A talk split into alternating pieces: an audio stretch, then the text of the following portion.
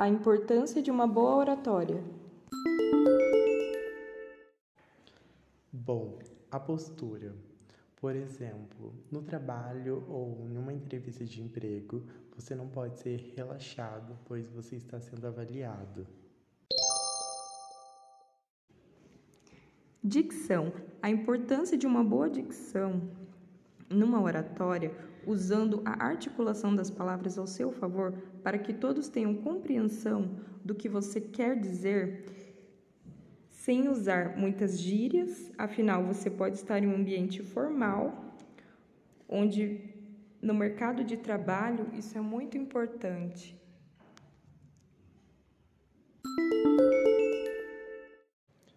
O medo de falar em público.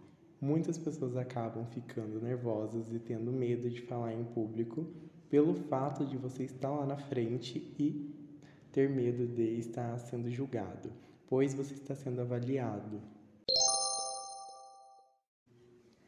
Nós, os alunos do CBJ Ulisses Guimarães, nesse podcast abordamos a importância de uma boa oratória.